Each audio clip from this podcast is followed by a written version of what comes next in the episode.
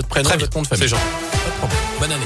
Et à la une de l'actu, ce mardi, cette réunion publique d'information et d'échange organisée ce soir à partir de 20h à Gramont, cette commune des Monts du Lyonnais d'où le père Louis Ribes était originaire. Les diocèses de Lyon, Grenoble, Vienne et Saint-Étienne ont reconnu jeudi dernier que cet artiste peintre décédé en 1994 avait agressé sexuellement plusieurs enfants dans les années 70 et 80.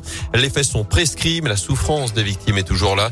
Notez que des œuvres du père Ribes sont exposées dans des églises de la région. Certaines communes ont d'ores et déjà décidé de les retirer saint une mère de famille poursuivie pour délaissement. Cette femme de 31 ans avait abandonné son enfant de moins de 3 ans mercredi dernier dans leur appartement du quartier de Bellevue pour retrouver une amie.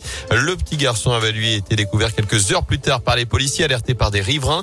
Il avait les jambes coincées par une écharpe, la couche débordant d'excréments. D'après le progrès, il a fait l'objet d'un placement d'urgence au foyer départemental de l'enfance. Sa mère, elle, sera jugée en mars prochain.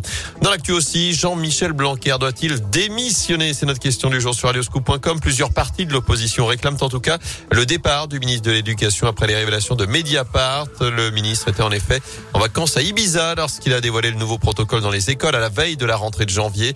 Le ministère confirme qu'il a travaillé à distance et que les annonces n'auraient pas eu lieu plus tôt, même s'il avait été là. En foot, ça s'active chez les Verts, notamment pour recruter un attaquant. La priorité reste Jean-Philippe Mateta, mais le dossier prend beaucoup de temps du côté de Crystal Palace. Robert Beric, lui, était prêt à revenir à saint mais les dirigeants ne paraissaient pas emballés. En revanche, ça se précise pour Eliakim Mangala. Il était encore aux États-Unis hier. L'ex-défenseur international français est attendu rapidement à saint Il doit tout de même signer son contrat avant demain soir pour être qualifié pour le derby vendredi face à Lyon. À suivre en basket la 13e journée de Pro B. Ce soir, Saint-Chamond va tenter de conforter sa place de leader sur le parquet de Saint-Vallier. Ce sera à partir de 20h30. Et puis du tennis, la suite du premier tour de l'Open d'Australie après les qualifications de Benoît Paire, Richard Gasquet et Alizé Cornet ce matin. Arthur Hinderkner est en ce moment sur les cours de Melbourne face à l'Australien Alexei Popirine.